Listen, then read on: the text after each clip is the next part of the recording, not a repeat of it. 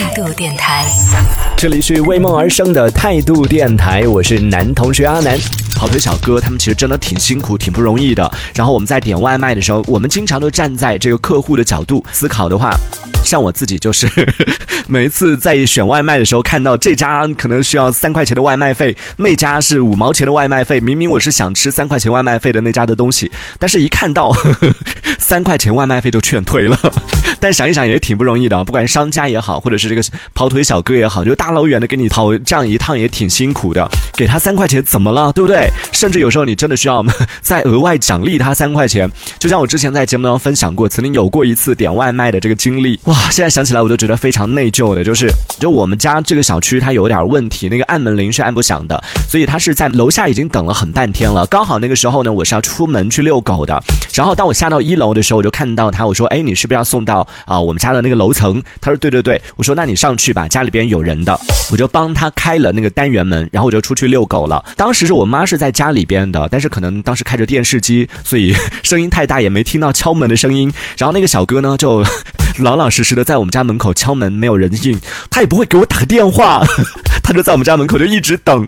你想说我遛遛狗还好，就我遛狗的速度是比较快的，但怎么着也有个一二十分钟吧。就我出门的时候遇到他，然后他就在我们家门口就等了一二十分钟。然后等我遛狗回来之后，我看到他还站在我们家门口，而且我上楼的时候呢，你知道我，我就是上楼的时候又一边玩手机，就慢悠悠的在上楼。然后上到我们家楼层的时候，看到门口还有一个外卖小哥，我说你你敲门了吗？他说我敲门了，没有人应门。我说那你给我打个电话，或者实在不行你挂在门口也可以呀。他说没事，那个我就怕那个东西丢了，就等了你一下。我一看，天呐，真的等了我将近二十分钟。而且大家都知道，就这种外卖小哥，一般他的订单都不是只有你这一单的，他可能都接了两单、三单，然后送你这边的时候呢，后边的订单可能就会延迟，然后就有可能会造成后面的一些客人就会给他差评啊，或者说就很生气啊什么的。哇，然后当时。而且那个小哥他也他也没有生气哦，他就是一副那种委屈巴交的那种样子，就非常楚楚可怜的。关键小哥也挺好看的。然后呢，嗯，我就就挺挺于心不忍的。取完了订单之后，我也在跟他道歉。然后他走了之后呢，我就给他一个十块钱的一个打赏。我想的是说，可能因为我这个订单，它后后边的一些订单可能会受到影响吧。就如果我点外卖，那个配送费要十块钱的话，我是肯定不会点的。但是因为这个原因，但这个问题我觉得也不在我吧，又不是我让他等的。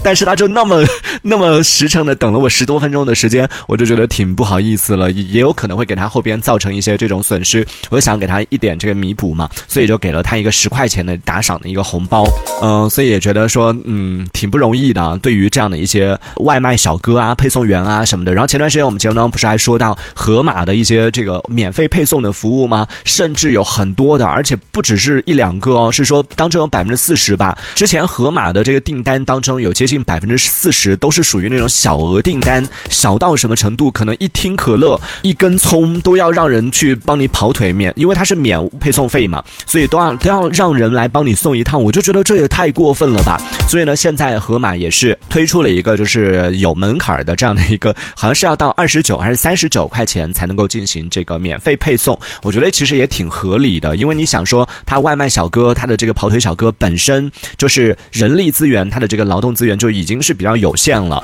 如果就很多人都是。点这种一听可乐一根葱的话，那很多人力就可能浪费在了这个啊送这种小额订单上了。有一些比较着急的，或者说有一些相对来说比较大额的订单，可能就整体的这个配送速度都会被拉低了。所以呢，现在盒马推出这个有门槛的配送，我觉得也是挺合理的了。冯轩说：“这个小哥也太尽责了吧？”对啊，就觉得 怎么会有那么老实的小哥啊？我我也我也怀疑他可能就是用这样的一招 来骗取这个，知道说，哎呀，让客户。有这种内疚的心理之后呢，就可以得到一些红包，会不会靠这个 每个月也是月入过万的，然后超过我自己？冯轩说你应该微信给他平台打赏的话，很可能会被平台抽成。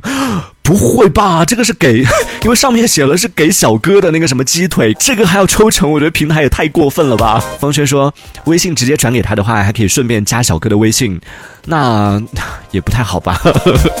我要怎么开口啊？这一小节我们暂时先聊到这里。喜欢我们节目的朋友，别忘了订阅关注。